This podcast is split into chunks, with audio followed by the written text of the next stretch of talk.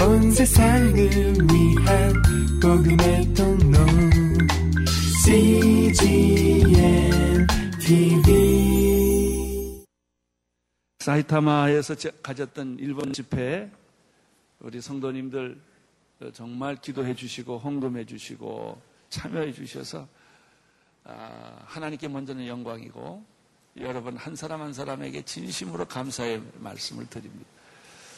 그 후에 일본 교회에서는 감사 예배를 또 드렸어요. 제가 거기 가서 설교를 했는데 일본 분들은 두 가지 표현을 했습니다.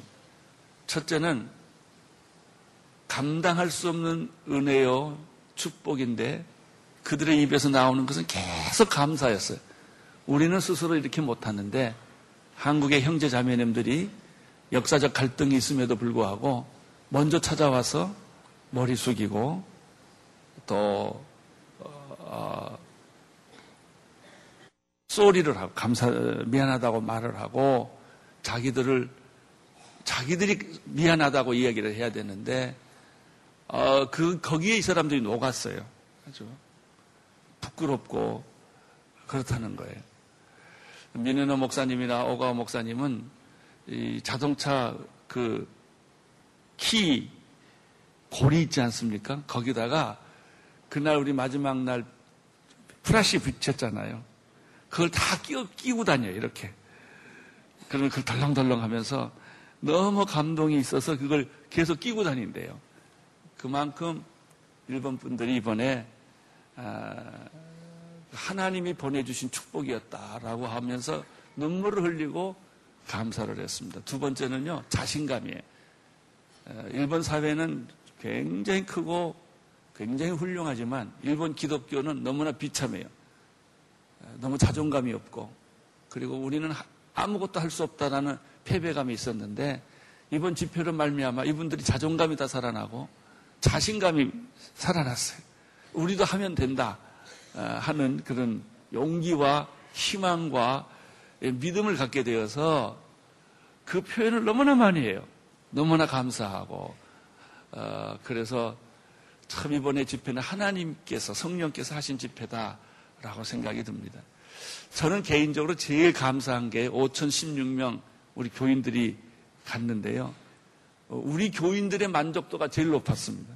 눈물을 흘리고 한 사람도 빠짐없이 우리 교인들이 다 좋아하는 걸 보니까 담임 목사로서 나는 일본 사람이 좋아하는 것도 좋지만 우리 교인이 좋아하니까 너무 그게 저는 아주 마음에 행복하고 흡족하고 그렇게 감사했어요. 어젯밤에는 제가 문경을 다녀왔어요. 우리 온누리교회 청년들이 5년 동안 수해가 난 문경 지역을 5년 동안 다녀서 얘기를 들어보니까 집도 지어주고 화장실도 만들어주고 또 페인트칠도 해주고 우리 청년들이 지압을 다 배워서 할머니 할아버지 지압을 5년 동안 갈 때마다 해줬대요. 그랬더니 이분들이 감동을 받아가지고 우리 온누리교회가 와서 시민 전도 집회를 했으면 좋겠다. 그래서 운동장에서 이번 어저께 집회를 했어요. 굉장히 많은 분들이 와서 불꽃놀이까지 다 했는데 저는 사실 너무 피곤해서 안 갔으면 했어요. 일본에서 와서 또 3시간 차 타고 가서 설교하고 집에 들어오니까 밤 12시가 거의 다 됐어요. 그래도 얼마나 기쁜지. 근데 거길 갔다 오니까 또 욕심이 생겼어요. 대한민국 시골을 다 돌아다니면서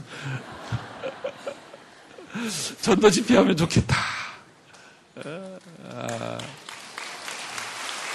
서울은 혜택받는 게 너무나 많은데 시골은 안 그래요. 조그마한 중소도시에는 그냥 혜택받는 게 없어요.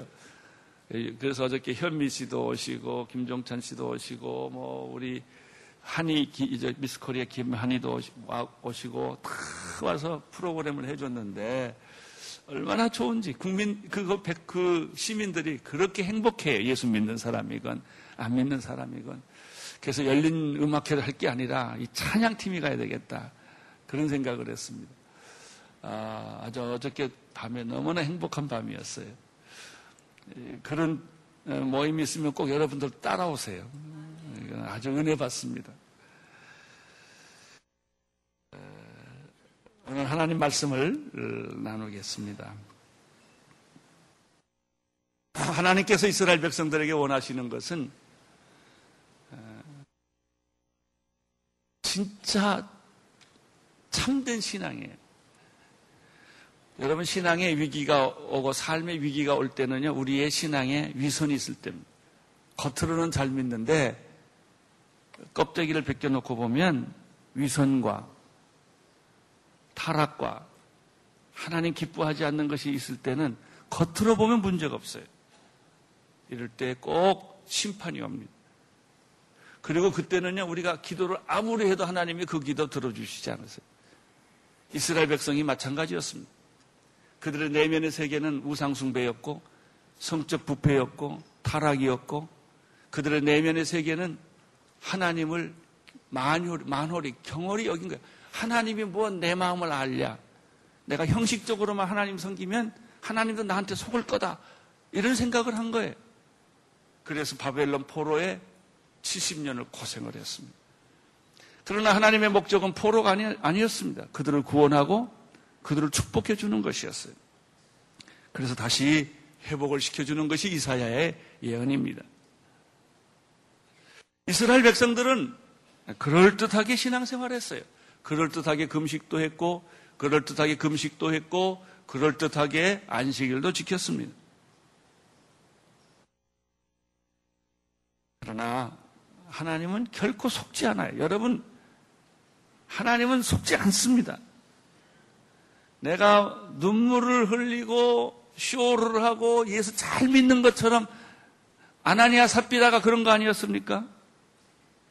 헌금을 했어요. 집을 팔아서 헌금을 했는데 하나님은 속지 않았어요. 하나님 앞에서는 만물이 벌거벗은 것처럼 드러나는 거예요. 그 얘기가 오늘 말씀입니다. 첫째, 이스라엘 백성들은 금식을 했어요. 그러나 하나님은 속지 않았어요. 1절을 보겠습니다. 1절, 50장 1절 시작. 주저하지 말고 크게 외쳐라. 나팔처럼 목소리를 높여라. 내 백성에게 그들의 죄악이 드러나고 그들의 허물을 밝혀라. 하나님께서 이사야를 통해서 말씀하시는 말씀은 크게 외쳐라, 목소리를 높여라 라는 것은 투명하게 해라, 분명하게 해라, 우물우물하지 말라, 그런 얘기예요. 무엇을 우물우물하지 말라는 것이냐? 우리 안에 있는 죄악을 우물우물하지 말라는 거예요. 우리 안에 있는 허물을 덮지 말라는 거예요. 없는 것처럼, 아닌 것처럼. 여러분, 우리가 자신이 없으면요, 말을 우물우물합니다. 이렇게. 그렇게 하지 말라는 거예요. 다 드러내라는 거예요. 그래요. 몸에 병이 있으면 드러내야 돼요. 그래야 살아요. 수술해야 돼요. 그래서 암에 걸린 것을 발견하면 슬퍼할 거 없어요. 그거 발견 안 하면 죽는 거예요. 발견했으면 감사한 거예요. 그게 축복이에요. 왜냐하면 수술할 수 있으니까. 치료할 수 있으니까.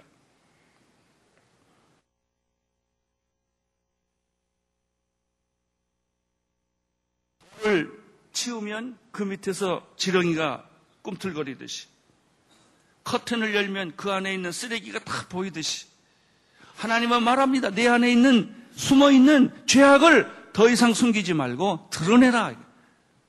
드러내는 게 축복이에요.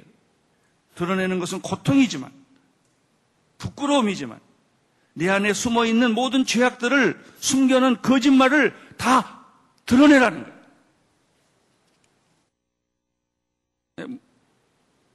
무엇을 드러나면 좋을까요? 2절, 3절 계속 보겠습니다. 2절 시작. 그들은 날마다 나를 찾고 내 길 알기를 기뻐하는 듯 하니 그들이 마치 올바르게 행동하고 하나님의 가르침을 저버리지 않는 민족 같구나. 그들은 무엇이든지 올바른 가르침을 내게 묻고 하나님께 가까이 나아가는 것을 기뻐하는 듯합니다. 하나님, 어떻게 하면 하나님을 뜻대로 살아요? 하나님이 선한 것은 무엇이에요? 하나님이 기뻐하는 것은 무엇이에요? 말을 들어보면 기가 막혀요. 이 사람들이 하나님의 뜻을 찾았고 하나님의 길을 찾았고 하나님이 원하는 대로 살겠다고 애썼다는 거예요. 아주 기막히고 그럴듯한 모습이죠. 3절 보겠습니다. 시작. 그들은 우리가 금식하는데 왜 주께서 보시지 않습니까? 우리가 통회하며 괴로워하는데 왜 주께서 모르는 채 하십니까? 라고 말한다. 거기까지. 한 걸음 더 나갔어요. 그 사람들은. 하나님, 내가 금식하는데 왜 하나님 안 알아주십니까?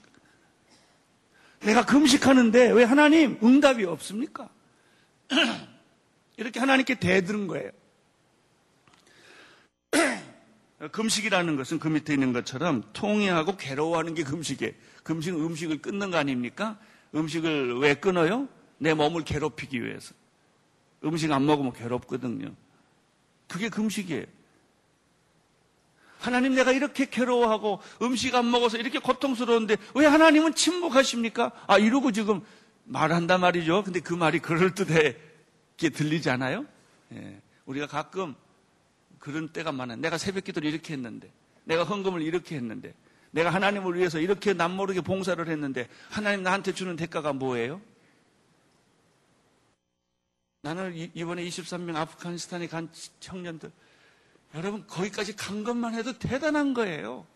누가 휴가 버리고 자기 돈 들여서 거기까지 가서, 거기다 간호원들이 많고 간호사들이 많고 의사들이 있고, 그런데 다 치료해 주러 갔다고요.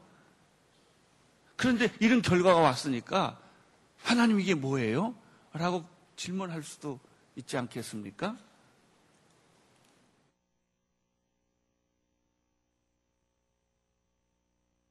말하면 내가 쇼를 만들었는데 하나님이 그 쇼를 안 봤다는 거예요.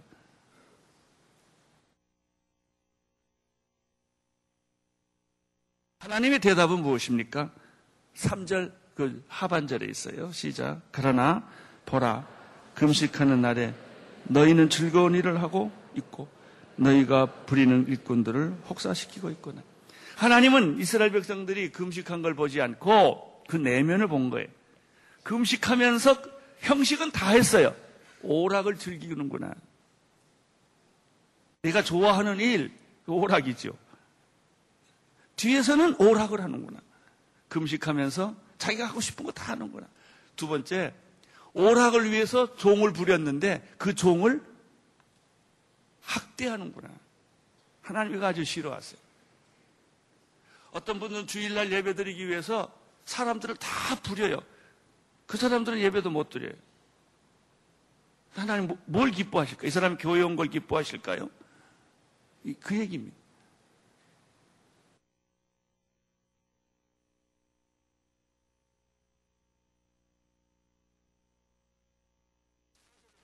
자, 시작. 보라, 너희는 싸우고 다투면서 금식하고 못된 주먹질까지 하면서 금식하는구나. 너희의 목소리가 높은 곳에 들리게 하려면 차라리 오늘 같은 날이 금식하지 말라. 이것은 내가 받고 싶은 금식, 사람이 통회하며 괴로워하는 날이란 말이냐. 그저 갈대처럼 고개를 숙이기만 하고 굵은 배역과 재를 펼쳐놓은 것뿐 아니냐. 이것이 너희가 무슨 금식이라고 부르는 것이냐. 이것이 너희가 여호와께서 기꺼이 받으실 만한 날이라고 부르는 것이냐. 무서운 말이에요. 아주 무서운 말이에요. 금식하면서 계속 다투는 거예요. 우리가 그럴 때가 많아요. 금식하면서 부부싸움이에요. 교회 올 때요, 제일 재밌는 거 하나 있어요. 꼭 집에서 싸우고 와요. 투닥거리고, 왜 그 옷 입었냐, 왜 그 신신었냐 부터 시작을 해가지고 이상하게 교회 오려면 집에서 한바탕 싸우고 와요. 이게 마귀가 하는 짓이에요. 은혜 못 받게. 이렇게 싸울 바에 교회 가지 말자라고 서로 탁탁 하면서, 그리고 이제 교회 들어올 때는 얼굴 표정 다 바꾸고 싹 은혜롭게 들어오죠. 그 인간이에요. 갈 때 보면 왜 빨리 안 나오냐, 화장을 왜 그렇게 하냐, 별걸 가지고 다 투닥거립니다. 근데 오늘 하나님 말합니다. 너희가 금식하면서 왜 주먹질이냐? 왜 싸우냐? 차라리 그럴 거면 오늘 금식하지 말지. 하나님 말씀이에요.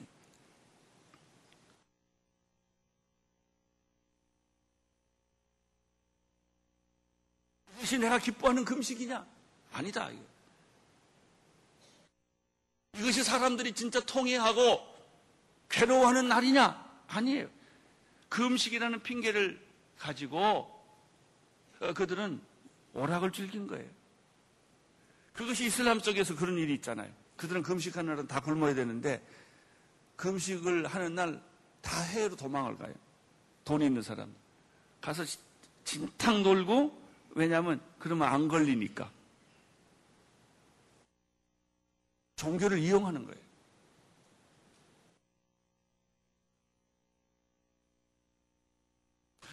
너희들이 이렇게 하면서 그 금식이 하나님께 받아질 거라고 생각했느냐? 그 금식을 하나님이 기뻐할 거라고 생각했느냐? 그거예요. 세 가지. 금식하면서 너희들은 오락을 했다.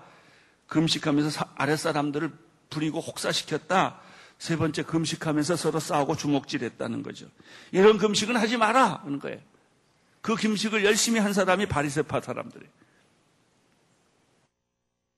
갈대처럼 고개를 숙이고 슬픈 표정을 하고 굵은 베옷과 제옷을 죄를 뒤집어 쓰면서 하는 금식, 하나님이 여기에 속지 않으신다라는 얘기입니다.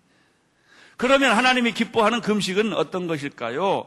6절에 있어요. 6절 시작. 내가 받고 싶은 금식이 이런 것이 아니냐.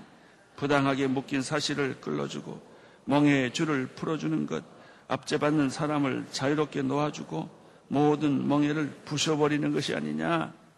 첫째는 부당하게 묶인 사실을 풀어주고, 이것은 악한 권력자에 의해서 고난받는 지체들을 위해 도와주는 일을 하라는 거예요. 우리 주변에 보면요, 나쁜 사람들에 의해서 고난받는 사람들이 있어요. 그 사람 도와주는 것이 그 진짜 금식이라는 거예요.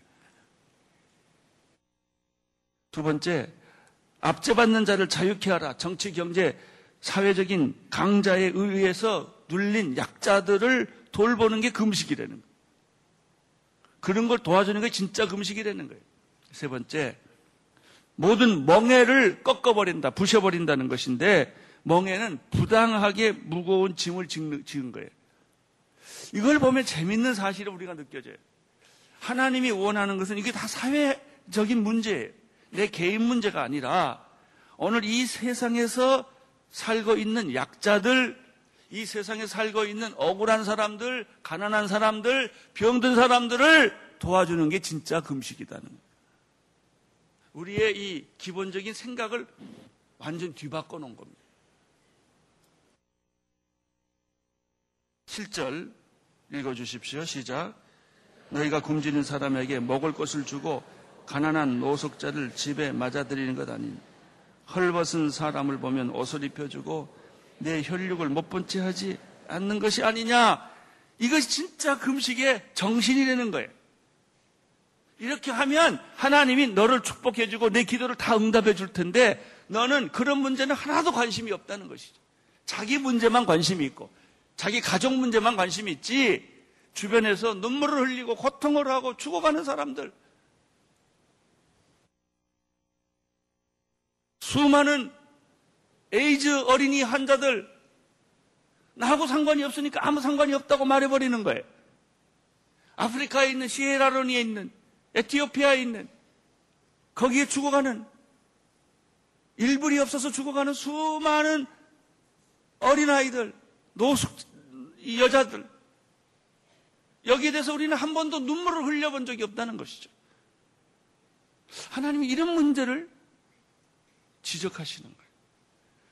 북한은 권력자들에 의해서 정치가 다 만들어지고 있는데, 그 안에서 숨어서 지하실에서 억울하게 감옥에 들어가고 죽어가고 병 들어가는 사람들이 수없이 많은데 그게 안 보이는 거예요. 이게, 그걸 보는 눈이 있어야 돼요. 오늘 우리나라 안에 약자들을 보는 눈이 있어야 돼요. 억울한 사람들을 위해서 보는 눈이 있어야 돼요. 그 문제에 대해서 교회가 관심을 갖고 하나님의 사람들이 관심을 갖는 게 하나님의 뜻이라고 오늘 성경에서 이야기를 하고 있는 것이죠. 오늘날 보수적 한국 기독교의 최대 약점은 이 억울하고 소외당하고 가난한 사람을 우리가 안 돌본 겁니다. 우리가 별로 관심이 없어요. 이것은 진보적 기독교인들한테 다 넘겨져 버렸어요. 근데 그 사람들은 맨날 촛불 시위하고 데모하고 폭력을 행하고 하는 것 쪽으로 다 가버렸어요. 그럼 진보적 기독교의 잘못은 뭐냐? 하나님께 예배드리고 참된 신앙을 갖는 건 다 포기하고 열심히 가난한 자 돕는다고 가서 소리 지르는 거예요. 이 양극화한 문제입니다. 보수적 기독교의 문제는 가난한 자를 돌보지 않는 거고요. 진보적 기독교의 큰 문제는 하나님을 생각하지 않는 거예요. 둘 다 문제가 있어요. 하나님이 원하는 것은요, 진짜 하나님을 예배하고 동시에 사람들을 사랑하라는 거예요. 약자들을 보호하라는 거예요. 집 없는 사람들. 우리나라에 특별히 비자 없이 들어온 외국인 근로자들이 얼마나 많이 와 있는지 몰라요. 그들은 비자 없이 왔기 때문에 고통을 겪는 건 당연하다라고 이렇게 생각할 일이 아니라 그들을 어떻게 해서든지 교회가 도와주고 용기를 주고 희망을 주게 해야 되는 게 교회의 일이에요. 우리나라에 있는 공부 못하는 사람, 살 수 없는 형편에 있는 사람들, 노동자들, 이 노동자들의 문제가 왜 생겼느냐? 기독교가 노동자를 돌보지 않았기 때문에 그런 거예요. 집 없는 사람을 돌보지 않았기 때문에 그들이 극단적 세력으로 가버린 거예요. 하나님은 뭘 원하시느냐? 진짜 기독교가 그들을 도와주라는 거예요. 돌보라는 거예요. 약자들, 소외된 사람들, 억울한 사람들, 감옥에 있는 사람들, 이런 사람들을 마음을 풀어주고 위로하고 그들 편이 되어주라는 것이 오늘 금식의 정신이라는 것입니다.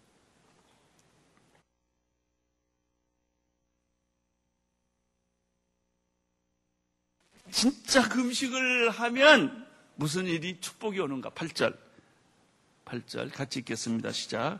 그렇게 하면 내 빛이 새벽 동력처럼 터져나올 것이다. 내 상처는 빨리 아물 것이다. 그리고 내 옳은 일은 밝혀주시는 분이 내 앞에 가시고 여호와의 내 뒤에 보살펴 주실 것이다.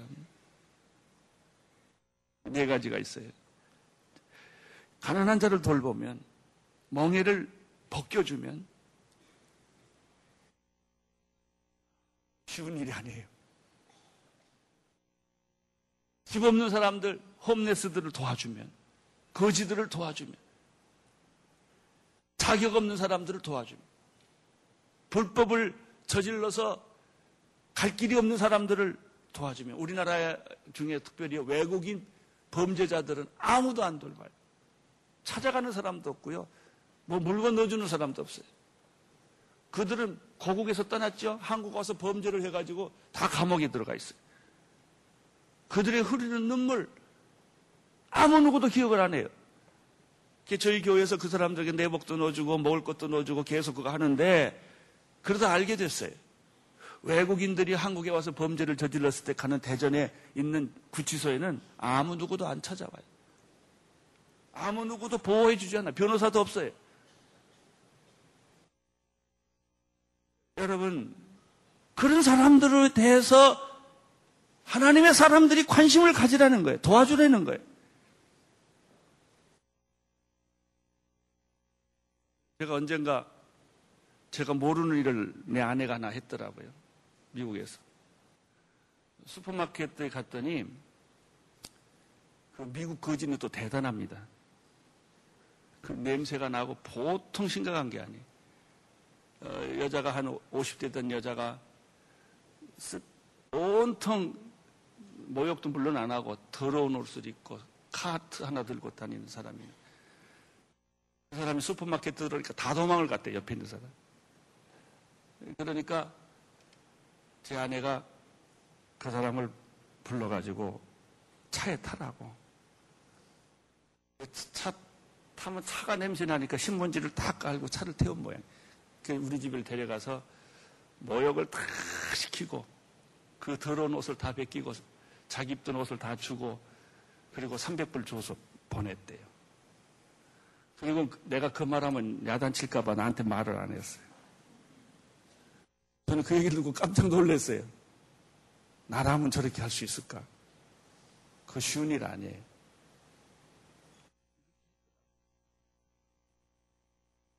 그래서 며칠 동안 냄새가 났대요.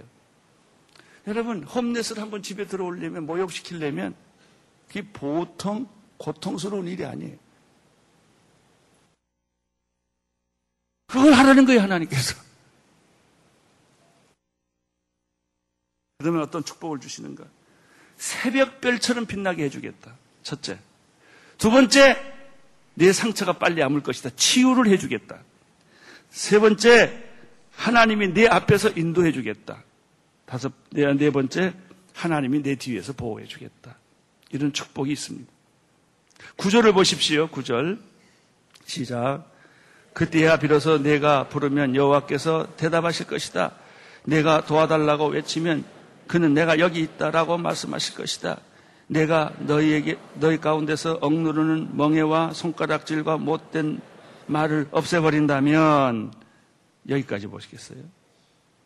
여러분, 여러분들이 홈레스를 도와주고 목욕을 시켜주고 사람 같지 않은 사람들을 가족으로 받아들이고 노동자들을 받아들이고 억울한 사람들을 받아들이면 무슨 일이 있는가? 하나님이 내게 응답하겠다. 내가 부를 때 하나님이 내가 여기 있다라고 말씀하시겠다는 거예요. 여러분, 우리가 기도할 때 기도는 많이 하는데 내가 희생하는 부분이 없어요. 내가 헌신하는 부분이 없다고요. 가족을 위해서든지 다른 사람은 그만두고 친구를 위해서든지 가족을 위해서든지 여러분이 희생한 게 뭐가 있어요? 손해본 게 뭐가 있어요? 하나님 말씀하십니다. 내가 손해보고 희생하는 것만큼 나는 너에게 응답해 주겠다. 근데 나는 사실 희생한 게 없거든요. 손해본 게 없거든요. 그리고 응답만 해달라는 거예요. 그러니까 하나님의 응답이 없다는 거예요. 오늘 하나님 말씀하십니다. 내가 그렇게 하면 내가 여기 있다 하나님 말씀하실 것이고 응답을 해 주시겠다는 것입니다. 뿐만 아니라 억누르는 내가 너희 가운데서 억누르는 멍에와 손가락질을 난 비난하는 거예요. 못된 말은 나쁜 말 하는 거예요. 이런 것을 다 포기하면 10절 시작. 내가 굶주린 사람에게 열정을 쏟고 괴롭힘을 당하는 사람들의 소원을 들어준다면 내 빛이 어둠 가운데서 떠올라서 내 어둠이 대낮처럼 밝아질 것이다. 축복은 계속됩니다. 11절 시작. 여호와께서 너를 언제나 이끄시고 땡볕이 내려쬐는 마른 땅에서 배불리시며 내 뼈를 단단히 하실 것이며 물이 끊어지지 않는 샘물 같을 것이다. 할렐루야. 우리가 원하는 게 다 여기 있어요. 이 뼈가 단단해진다는 것은 건강해야 뼈가 단단하지. 그렇지 않으면 골다공증 걸려요. 여러분, 뼈가 다 단단해질지어다. 예? 뼈도 단단해지고 샘물같이 물은 계속 나오고 이런 축복이 계속된다는 거예요. 어떻게 하면? 가난한 자를 돌보면, 약자를 돌보면, 손해보면, 당신이 희생하면 기도가 응답이 빨라진다는 것이죠. 축복이 계속된다는 거예요. 12절 보세요. 축복은 계속됩니다. 시작. 내 자녀들의 옛 폐허를 재건하고 대대로 버려진 기초를 세울 것이다. 사람들이 너를 부서진 성벽을 다시 세우는 사람, 거리를 사람 살도록 만드는 장본인이라고 부르게 된다는 것이. 그런 별명을 다 가질지어다. 네. 여러분 때문에 여러분 마을이, 여러분 동네가, 여러분 아파트가 빛을 보는 거예요. 청소는 청소하는 사람이 하는 거지 내가 할 일이 아니라고 생각한다면 하나님도 여러분하고 관심 없어요. 가서 여러분이 쓰레기를 줍고 흐트러진 것을 반듯하게 만들어주고 복잡한 것을 단순하게 만들어주는 일을 여러분이 하는 거예요. 우선 교회 안에서부터 하세요. 이 교회 몇만 명이 일주일, 주일날은 뭐 한 2만 명 이상이 여기 오기 때문에 뭐 얼마나 복잡한지 몰라요. 누군가 와서 교통정리를 해주고, 쓰레기를 주워주고, 부족한 것을 막아주고, 떨어진 것을 붙여주는 일을 누군가 해야 돼요. 그걸 하는 사람은 기도가 응답이 아주 빨리 옵니다. 가난한 자를 돌보면 기도 응답이 빨리 옵니다. 병든 자를 돌봐주면, 조건 없이 희생해주면, 헌신해주면 그런 일들이 생긴다는 것이 오늘 말씀이에요. 자, 13절 하나 더 보겠어요. 금식 문제가 아니라 안식일 문제도 똑같습니다. 1절, 13장 읽겠습니다. 13절 시작. 내가 안식일에 발걸음을 삼가고 내 거룩한 날에 내가 즐겨하느니라. 자, 안식일 날 조심하세요. 오늘 주일날인데 여러분 좋아하는 거 하지 말라는 거예요. 여러분 기뻐하는 거 골라서 일하 다니지 말라는 거예요. 안식일 날 당신 가는 발걸음을 마음대로 다니지 말라는 거예요. 내 거룩한 날에 내가 즐거워하는 일을 위해서 시간 보내지 말라는 거예요. 그 다음 읽어주세요. 내가 안식일을 기쁜 날이라고 부르고 여호와의 거룩한 날을 귀한 날이라고 하면 내가 이 날을 귀하게 여겨 내 마음대로 하지 않고 내가 즐겨하는 일을 하지 않고. 안식일 날 수다 떨지 마세요. 당신 좋아하는 거 가지고 그냥 미친 듯이 살지 말라는 거예요. 아, 그럼 또 그래. 우리 주일날 오래간만에 쉬는데 왜 성경은 이런 말씀이 있을까? 좀 쉬라 그러지, 놀라 그러지. 근데 우리가 놀 때 보면 정신없이 놀아요. 술 먹고 놀고, 돈 도박하고 놀고, 다 그래요, 세상 사람들. 14절. 그때야 비로소 너는 여호와 앞에서 여러분 모든 걸 발도 삼가고 여러분 하고 싶은 거 하지 않고 하나님 기뻐하는 것을 하면 무슨 축복이 있느냐? 하나님이 진짜 기쁨 준다는 거예요. 내가 너를 땅에서 높이 올려 내 조상 야곱의 유산을 먹고 살게 하겠다. 여호와께서 진입으로 하신 말씀입니다. 우리가 오늘 말씀을 들었어요. 사실 우리가 원하는 것은 기도할 때 부탁하는 하나님께 부탁하잖아요. 이런 거 해달라, 이런 거 해달라 하는 거는 여러분이 희생하고 고생하고 남을 도와주면 하나님이 그 일을 빨리 해주신다는 거예요. 근데 계속 자기만 생각하고 자기 유익만 생각하고 아주 이기적인 기도하는 사람들, 손해는 절대로 안 보려고 하는 사람들, 시간도 안 뺏기려는 사람들, 돈도 안 쓰려는 사람들, 가난한 사람을 멀리하고 좋은 사람만, 부자들만 같이 사귀려고 하는 사람들은 하나님이 별로 관심이 없다는 거예요. 이거는 제 말이 아니고 이사야 예언입니다. 오늘 이 말씀의 축복이 여러분에게 있게 되기를 바랍니다. 귀 있는 자는 들을지어다. 온 세상을 위해